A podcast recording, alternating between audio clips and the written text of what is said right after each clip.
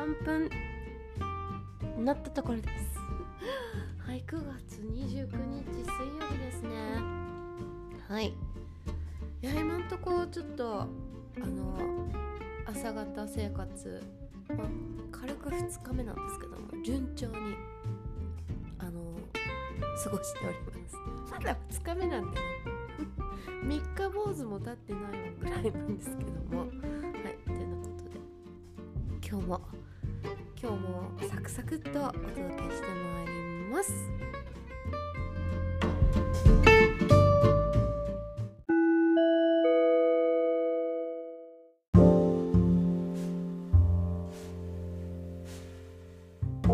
はいということで今日はですねあのちょっと真面 真面目ではないですけどもあの初心に帰ってというかちょっと音楽に触れてみたいなと思いました。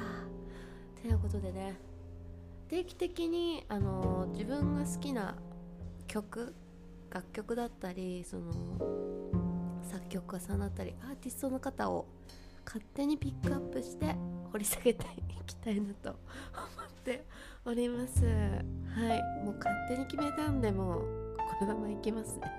で今日、まあ、初回どうしようかなと思ってうーん。まあ好きなアーティストさんめちゃめちゃいるからどうしようどっからどうしようかなって思ったんですけどで Amazon Music パッてうん誰誰にしようかなって思って開いた瞬間にロバート・グラスパーさんがこう目に飛び込んできたんでちょっと彼をちょっと今回ははいピックアップしてまいりたいと思います。はい。彼何で知ったのかはちょっと今だかつてわかんないんですけど多分あの iTunes かな？昔あのこんななんですなんだろう。聞き放題とかなかった時に結構何アルバムを iTunes で買ってたんですね。買ってもう CD とかもすでにもう現物はいらないと中身の。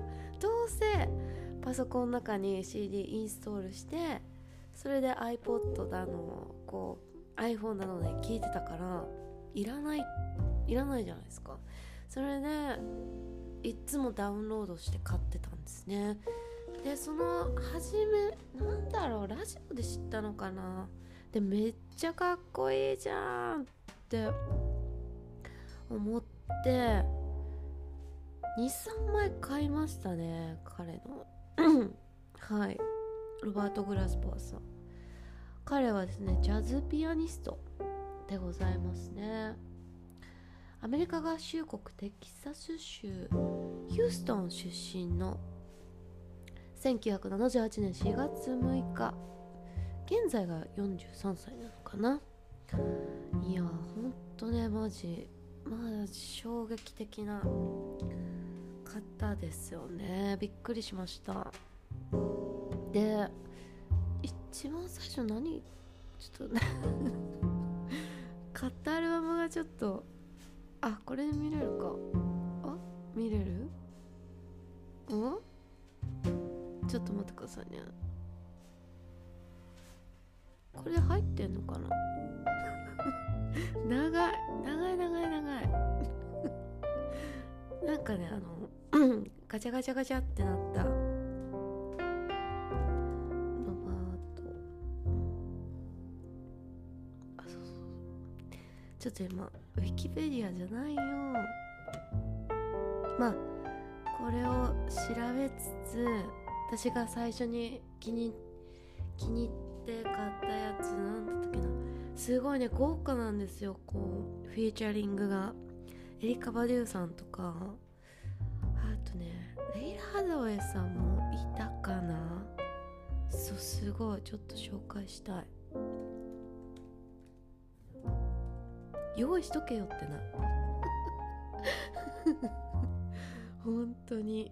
そこそこ。そこがねあの私の いいところであり。いけないところでもあり。あブラックレディオっていう2012年にリリースされたアルバムですね。そうすごいの人が。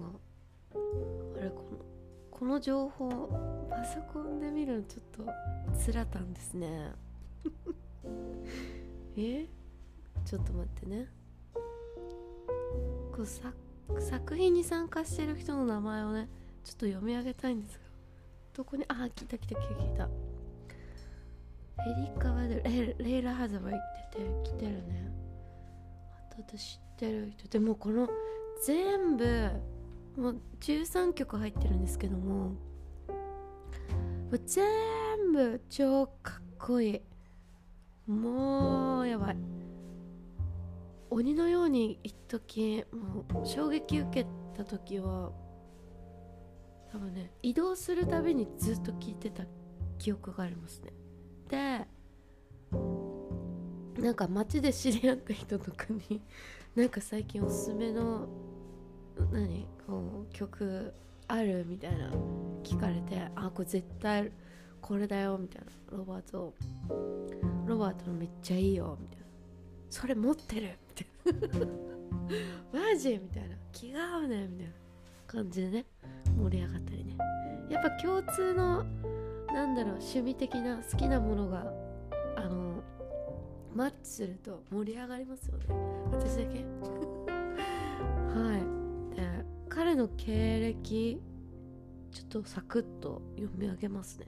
ウィキペディア ウィキペディア調べですね。彼が最最初期に影響を受けたミュージシャンは母の彼の母でありかつプロのブブルースジャズゴスペル歌手のキム・イブオ・イベット・グラスパー。キムって結構使われるんですね。韓国以外でも。である。彼女はロバートをベビーシッターに預けるようになるまでよく彼をジャズクラブに連れて行ってた。また。彼女は教会でも頻繁にパフォーマンスを行っておりロバートはそこをそこでピアノを弾くようになああそういうことね。なりまた演奏を披露するようになった。なおそのようにして演奏を行っていたのはパブん？パブティスト？パブティスト？カトリック？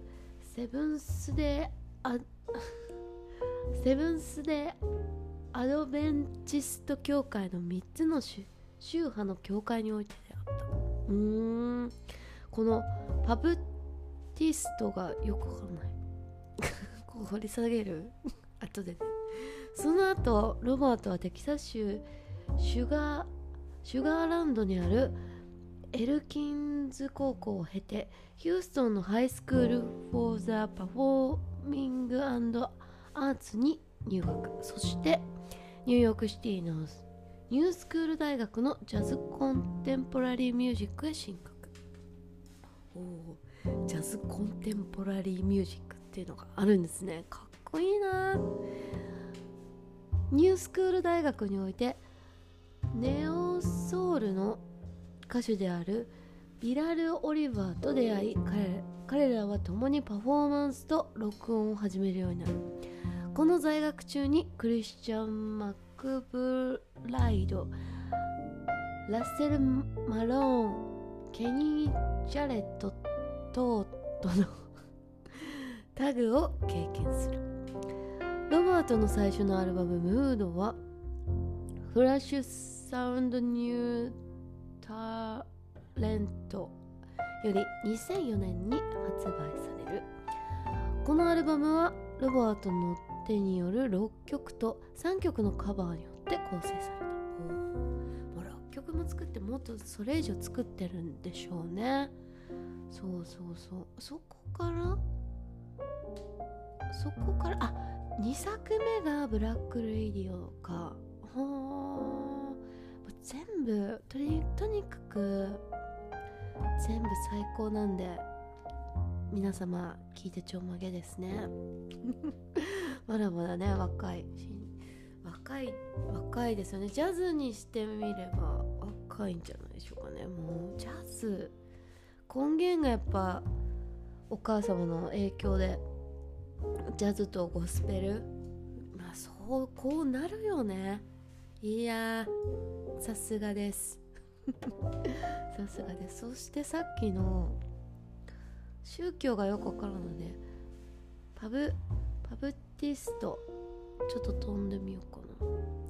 バプティストバプティスト派。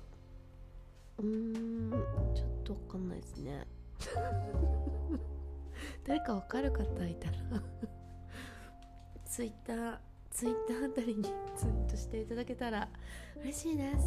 ここなんかあなんか募集できるのかな？ボイスなんちゃら。使い方がねまだピヨピヨピヨなので。なんせあのはじなんせ最近やっとねスタンド FM の方にこちらがこちらの音源を飛ばすこ飛ばす？置くことができるあの 機能できるようになったのでねまだまだこう駆け足なんで、まあ、その辺はご了承くださいませ。ということでね私がこよなく愛するロバート・グラスパー様ご紹介いたしました。ぜひともね もうあのもうこれはね私は 全然伝わってないと思うけど本当に本当に素晴らしい。なんだろう DJ 系と融合してるのかな。でもしっかりとやっぱあの楽器生の楽器を使ってる感が溢れてる。あの融合いい感じのこうハイブリッド的な感じで楽しんでいただけると思うんでぜひね聞いてみてください。こちらはですねあのー、Amazon Music の方でじゃんじゃん聞き放題なんでねはい時間がある限りぜひとも聞いてみてはいかがでしょうかということで。ちょっとグダグダでしたが私の好きな曲好きなアーティストさんをざっくりご紹介しました。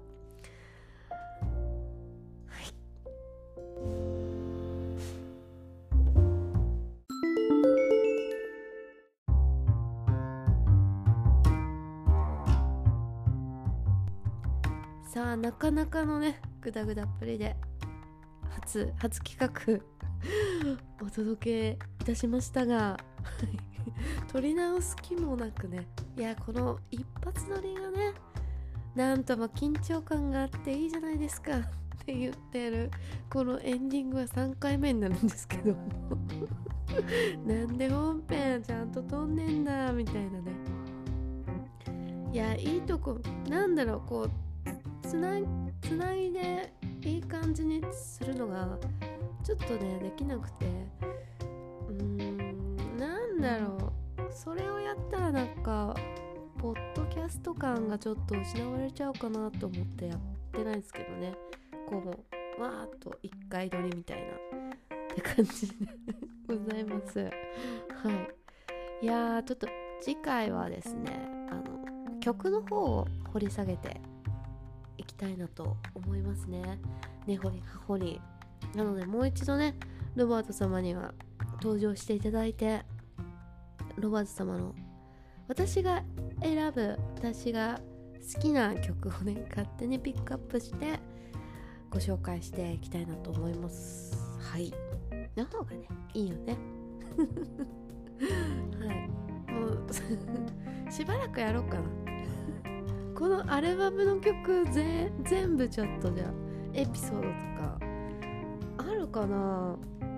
そんなのないか。そんなの。ないみたいですね。あでもでもでもあるある。でも見つけたんですけども漏れなく全部英語でした。読 め読めるっちゃ読めるけど意味が分かりません。いやこんなこともまあありますよね。ということで明日も引き続きお届けしてまいりたいと思いますのでお付き合いくださいね。お相手はジェニーカツでした。ではまたねバイバイ。